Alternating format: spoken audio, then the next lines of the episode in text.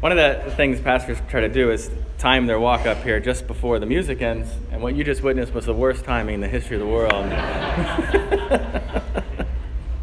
uh, so, if you will, grab a Bible, open up to Luke chapter 1. We've been working our way through the, the Gospel of Luke. It's a little weird to be in all this Christmassy stuff right now because it's not Christmassy, and at Christmas time we won't be in it, but that's uh, kind of the commitment to preaching through a book of Scripture rather than always just trying to time it with things that are going on. So, um, we're going to be in verses 26 through 38 today. This is this passage that is uh, throughout history has, has, mostly been known as the Annunciation story. It's, it's called that uh, because it is uh, Annunciation is a word that just means to make a significant announcement. And there's no more significant announcement than the announcement we're going to see today. The announcement of uh, that God would come to live among His creation as His creation. So uh, let's go ahead and just jump right into the text. Luke chapter one, uh, beginning in verse 26. In the sixth month, the angel Gabriel was sent from God to a city of Galilee named Nazareth, to a virgin betrothed to a man whose name was Joseph, of the house of David. And the virgin's name was Mary. And he came to her and said, Greetings, O favored one, the Lord is with you. But she was greatly troubled at the saying, and tried to discern what sort of greeting this might be. And the angel said to her, Do not be afraid, Mary, for you have found favor with God. And behold, you will conceive in your womb and bear a son, and you shall call his name Jesus. He will be great, and he will be called the Son of the Most High. And the, the Lord God will give to him the throne of his father David, and he will reign over the house of Jacob forever, and his, of his kingdom there shall be no end. And Mary said to the angel, How will this be, since I am a virgin? And the angel answered her, the Holy Spirit will come upon you, and the power of the Most High will overshadow you. Therefore, the child to be born will be called Holy, the Son of God. And behold, your relative Elizabeth, in her old age, has also conceived a son, and this is the sixth month with her, who was called barren. For nothing will be impossible with God. And Mary said, Behold, I am the servant of the Lord. Let it be to me according to your word. And the angel departed from her. The grass withers and the flower fades. Let's pray. Heavenly Father, we come before you, humbling ourselves before you. We acknowledge that this is your word to us and for us. We ask that you would open our ears and our hearts to receive what we've just read. Lord, open our eyes to behold wonderful truth in your word so that Christ would be exalted in our hearts it's in Jesus' name that we pray. Amen. Well, some of you that are older might know this reference, but on December 28, 1975, Roger Staubach of the Dallas Cowboys reared back and he threw a last minute throw as far as he could into the end zone. That catch was actually caught by a guy named Drew Pearson, which resulted in the Cowboys having a victory over the Minnesota Vikings that day. Staubach, in an interview after the, after the game, said that, uh, told one of the reporters that I just closed my eyes and I said a Hail Mary. Today, that's a term that's used in American football, or football, as I guess we call it. Um, anytime there's a last second desperation play, it's called a, a Hail Mary. But you see, Staubach didn't come up with that term. He, he didn't actually pick it up in a Catholic Mass either. He, he picked it up from the movie The Godfather Part 2. There was a character in that movie named uh, Frito, I believe is the way you pronounce it, which tells you I've not actually watched it. Shame on me, right? Um, but he, the, the character claimed that he caught fish every time he said a Hail Mary before casting his line into the water. And yet, that's not where this term originates either. You know, the, the prayer and the term itself were being used as a good luck charm long before The Godfather was even released. In the 1930s, a Notre Dame, a Notre Dame football player named Nobel, uh, Noble Kizer, who was actually a Presbyterian, uh, suggested that they pray before this important fourth down play early on in the game. Well, since the rest of the players were, were Catholic, they prayed what they knew. They prayed the Hail Mary prayer, and, and immediately afterwards, the team scored on that play. Later in the game, they decided to do the exact same thing and scored again. And then afterwards, one of the players was being, being interviewed by a reporter, and he said this He said, Hey, that Hail Mary is the best play we got. So most of you know, though, that, that Hail Mary is a short term, a, a phrase for a Roman Catholic prayer, which is the basis for the rosary. And that prayer begins with these words Hail Mary, full of grace. It's at the very heart a prayer that's prayed not to God, but to Mary herself, a prayer that assumes that she has grace to dispense uh, to others, and a prayer that's, that's asking Mary to then go to God the Father and, and pray for, the, for you. This erroneous prayer exists because of a wrong translation of our passage that we're looking at today. Because of a wrong translation of Gabriel's greeting uh, that we see here. It's a translation that, uh, if you don't know, the, the original uh, text of the New Testament was written in Greek. At one point in history, it was translated into Latin. Uh, and, and then the uh, Roman Catholic Church, at one point in history, took the Latin and translated it back into an English phrase. Uh, numerous times, actually. But anyway, the, the mispronunciation or the mistranslation is what happens here. So that in verse 28, when Gabriel meets her, you can see it here, he says, Greetings, O favored one, the Lord is with you. The word hail and Hail Mary in the rosary prayer, it's, it's just an old word for joyful greeting as in rejoice, O favored one. It's a, it's a greeting. That's, that's not the issue here. It's the next phrase that really becomes the issue of translation, where it says, O favored one, uh, which was wrongly translated to say as full of grace.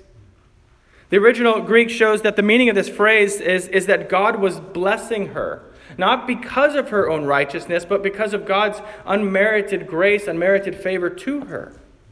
See, the, the word that Gabriel uses for favored there, it comes from the Greek word for, for grace.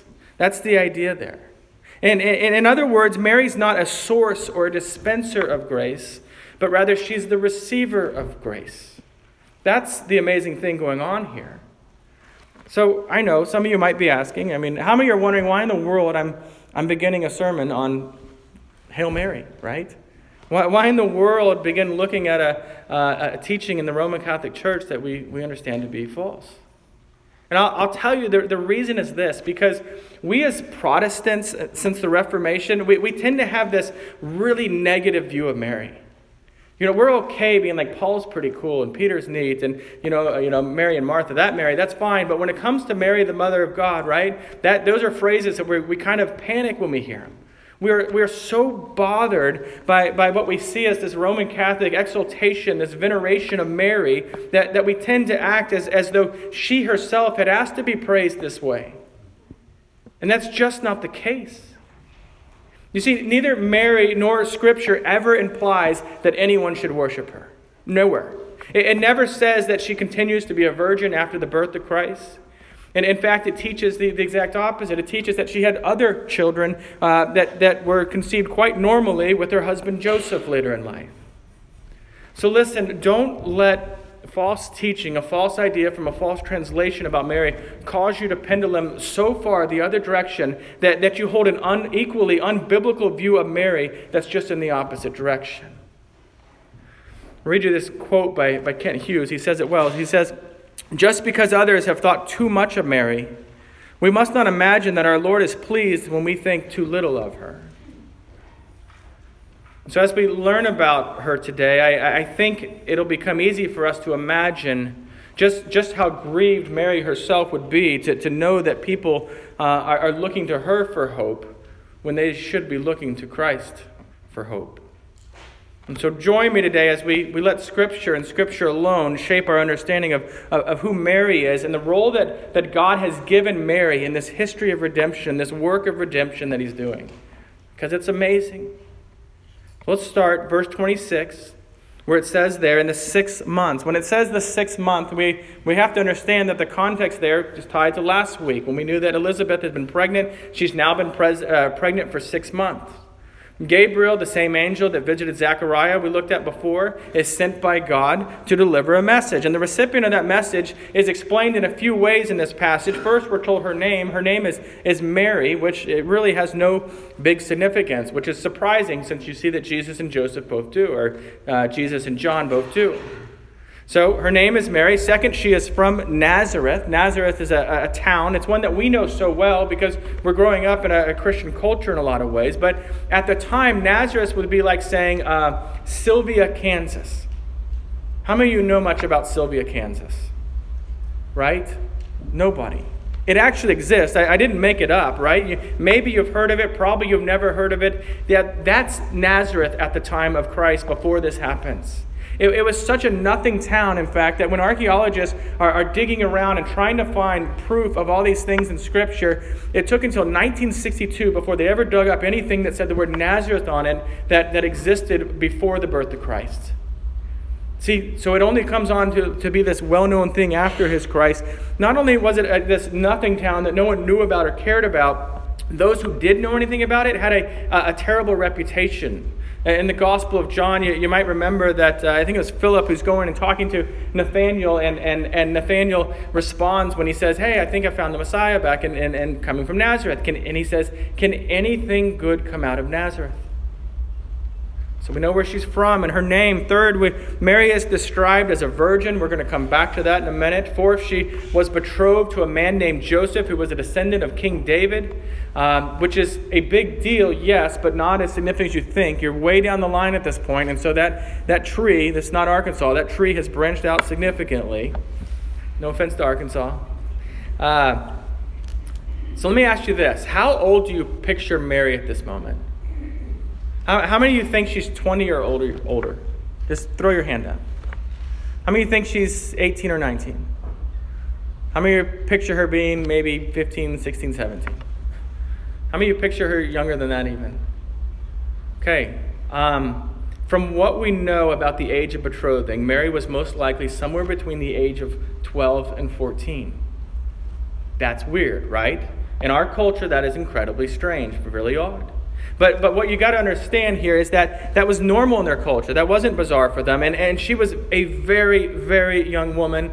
And she's living in this culture that has this really uh, low view of women, we would say, and, and really indeed is the truth. and yet God honors her. God is gracious to her. And you, look at Mary's life, you know, I, I, find one of the more interesting things about this whole thing is that as, as parents, we, we tend to give our children every wonderful thing we possibly can. We want to put them in the absolute best circumstances we can find, the best schools we can get. We put them in the, uh, the best clothes we can clothe them in, the best sports programs, the best music and tutoring, and whatever it might be. We want to give them the best they can possibly have. How strange is it then when we look at the situation going on here uh, to see that God sends his son into the world, into this nothing town, to a poor family, a family that's now going to have this, this scandalous story of, of, of where he came from, and, and who's going to begin their, their, their family's life on the run from King Herod? I mean, I mean, you realize that all the options God could have done the, the most obvious one, I, I, think if I were doing it, I would have sent them to, uh, to the daughter of the high priest at the time. Right? She's part of the, the religious elite at this point. She was rich, she was educated, she had maid servants, and, and many people knew who she was. She was well respected, and, and yet God sends his son to this lowly girl of no reputation, and, and that's where he sends his only begotten son into the world. What do we learn from that? Now, I think your obvious thing is not what I'm going to say. You don't learn to send your kids into the worst situation you can probably think of. That's, that's not the point here. The, the point here, though, is that as, as Christians, we are, we are walking a different path than the world's walking. We are dancing to a different beat than the world's dancing to. We, we, we must learn to value things differently, to value generosity over possessions, to value humility over uh, prestige, over status, things of that nature. See, Christian, remember that this. Remember this. That when you when you wonder about your own status in the world, it's easy for us to look at our life and evaluate our purpose, uh, uh whether we're living well based on the world. But, but, when you think about, uh, you know, what a small impact you might feel like you're making in the world. Sure, you, you, you, you know, you, you could have a larger role in your business. You could, you could run a larger business. You could have a higher rank in the army. You could, you could have a larger ministry that you're teaching through, or, or you could teach at a more prestigious university. You could have a, a title that's more respected in our culture than the one that you do have. But, but Christian, I'm, I'm asking you to resist viewing your place in the world through the eyes of the culture. Because the Lord may call you to do something smaller, call you to do something simpler, something that has less limelight, but if the Lord calls you to do it, it is no less significant. Okay? Um, so we mentioned before already, but the angel says in this when he first sees her, uh, Greetings, O favored one, the Lord is with you. And God is showing grace to Mary and choosing her, choosing her to carry in her womb the, the Savior of the world, uh, the Savior who would redeem even Mary herself from her own sin. I mean, we, we look at this, what, what a beautiful example that is of the gospel itself. It, we, we see this unmerited grace to needy sinners. And then in verse 29, we, we learn this about her. We learn that she was greatly troubled at the saying, and she tried to discern what sort of greetings this might be. And you can imagine why, right? I mean, we look back, and Mary was most likely uneducated.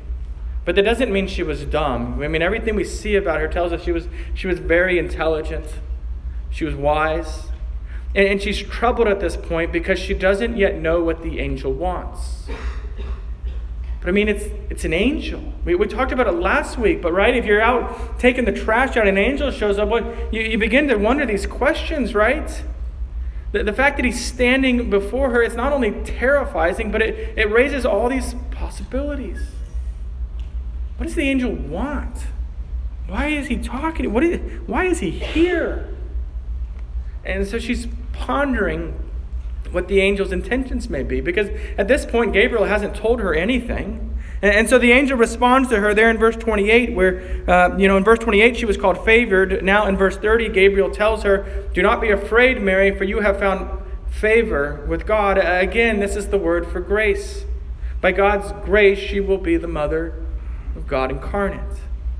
And Gabriel tells her that her child's name is to be Jesus. Now, Jesus was actually a very common name in the culture at this time. It's a, a name that means God saves or, or, or the Lord is salvation. Um, perhaps Mary at this point is starting to understand that this child that the angel is talking about is the promised Messiah. Uh, Gabriel says in verse 32 that Jesus is going to be great. All right, there's a, a difference there. Not just, you know, great before the Lord, as we saw of, of John last week, but just great without any qualification. All, all, throughout the Old Testament, as we, as we work through it, I, I don't know if you ever noticed it, but, but God Himself uh, is called great over and over.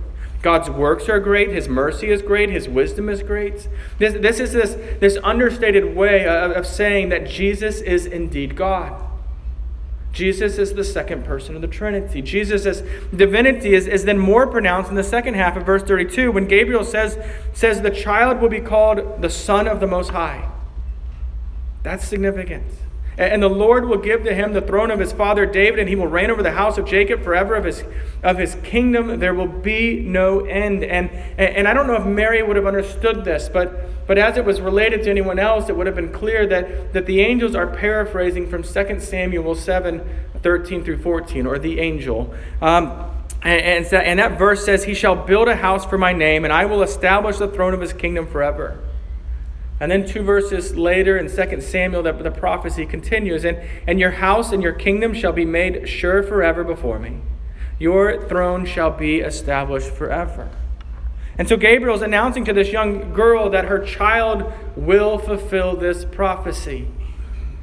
Jesus is both the descendant of David and the Son of God. Jesus is the Messiah. Jesus is the one ancient hope of God's people. And, and so this raises a few questions for us right off the bat. Do, do you believe the promise delivered to Gabriel? Right? We, we keep looking to see does Mary believe it, but do you believe it? Do, do you look to Jesus as your Savior? Do you revere Him as your eternal King forever? And so then Mary asks a question of Gabriel. We, we see it there in verse 34. If you got it open before you look at it, she, she asks, How will this be since I am a virgin? You see, Mary's betrothed to Joseph. We always explain that as engaged, but it's actually a, a bit more complex than that. It, it's, it's like being engaged, but there's this much stronger legal binding involved in this. Uh, the betrothal period lasted usually a year, sometimes a little longer that. During that time, the couple did not live together they, in the same house, they did not have sexual relations. Any infidelity during this period would be considered adultery. It would lead to uh, what was a legal, rep- uh, a legal divorce of some sort. And, and so now Mary understood that the angel meant that she was going to be conceiving soon. That's kind of the heart of her question at this point. And she also knows that, that pregnancy cannot happen outside of sex, and, and she's never had sex, and she's putting these things together. And so she's not doubting God's word, right? Don't put her on the same level as Zechariah last week, but, but she's confused. She, she's barely a teenager, maybe, and so she's asking this angel, she's asking, How is this going to happen? Because I am a, a, virgin and I will be until Joseph and I are married. She's, she's asking, What exactly are we talking about here? Can imagine the, the fear. You have no idea what's going through her mind.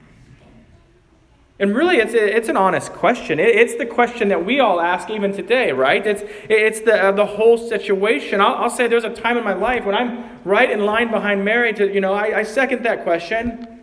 How is that really happen or possible?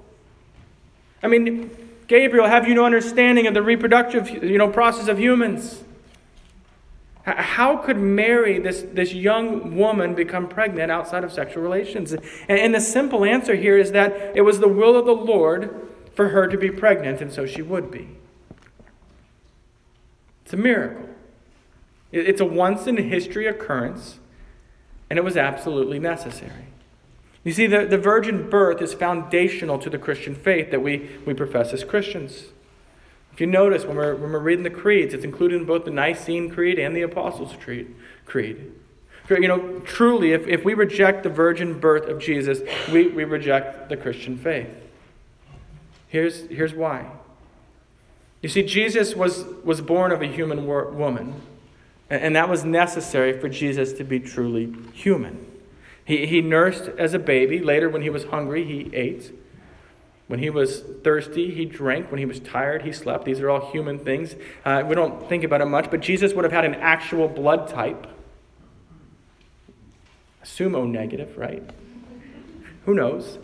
You know, he was truly a human because of Mary. But, it, but if Joseph was his biological father, Jesus would be only a man, merely a man, and thus he would not be able to be the divine Savior we need. He would not have been able to be sinless.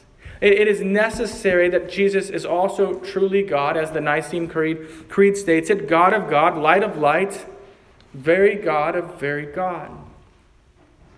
Philip Ryken again puts it this way He says, Only the virgin birth preserves the humanity and the deity of Jesus Christ. His conception by the Spirit points to his deity, his birth from a woman points to his humanity. And so then Gabriel gives her an answer there in verse 35. How will this happen? He says, The Holy Spirit will come upon you, and the power of the Most High will overshadow you. Therefore, the child to be born will be called Holy, the Son of God. There is nothing vulgar in these words. In short, the, the Holy Spirit causes this to happen which really shouldn't surprise us. We see the Holy Spirit at, uh, involved in the work of God at every point in history, from the, uh, the creation of the cosmos to the point that you came to believe the gospel, if indeed you have. Mary never asked for a sign as Zechariah did, but Gabriel gives her one. He tells her about her, her cousin Elizabeth, who Mary knows is very old, or uh, as Zechariah put it, advanced in years. Um, and for, for Mary to learn about Elizabeth being six months pregnant, pregnant was this, this proof, or intended to be this proof of the closing words of the angels, which are beautiful words because Gabriel tells her, For nothing will be impossible without or with God. And, and Gabriel, of course, means that God could cause her to conceive a child in her womb and remain a virgin. One moment, she was not pregnant, and the next moment, she was a miracle occurred. See, that nothing's impossible with, with God is, is not limited to the virgin birth. That truth applies to every aspect of our life because God is God. God is truly and absolutely sovereign. Therefore, literally, nothing is impossible with God. I mean, do you understand that? Not just on paper, not in theory, I mean, you understand that because, you know, faith finds a sure footing in the absolute sovereignty of God. And there are things in your life, things in, in, in your world where I, I know because I'm, I'm tempted to do it. I, I do it sometimes too, where, where, where there's something that I think, oh, wouldn't that be great? And, you know, I just think, nah, nah, that can't really happen. You know, my things like, uh, you know, can my family be restored from divorce or separation? Nah, that can't really happen.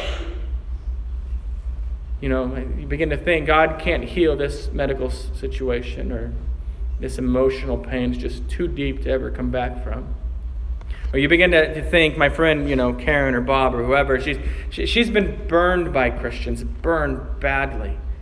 You know, she rejects the gospel so strongly, there's, there's no way she's ever going to believe the gospel. There's no way she's ever going to show up to church with me. That There are a lot of situations that we, we take in our life and we put in this little bucket of, yeah, that's impossible. It can't happen. Um, and, and Gabriel's telling Mary here, God's teaching us here, you people have no idea. Because truly, nothing is impossible with God. I mean, you really get that. With, with God, your family can be restored, your, your pain can be healed, your friend Karen can receive hope in the gospel. And so, you know, stop pretending, uh, Christians, as, as though it is impossible and, and start asking God through prayer to do the things we think are impossible.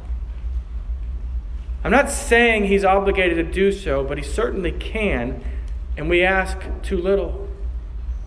Because there's no brokenness that God cannot fix. There's no relationship that God cannot restore. There's, there's absolutely no sickness that God cannot heal, no sin He can't forgive, no grief He cannot comfort. There is no sinner that God cannot grant faith to.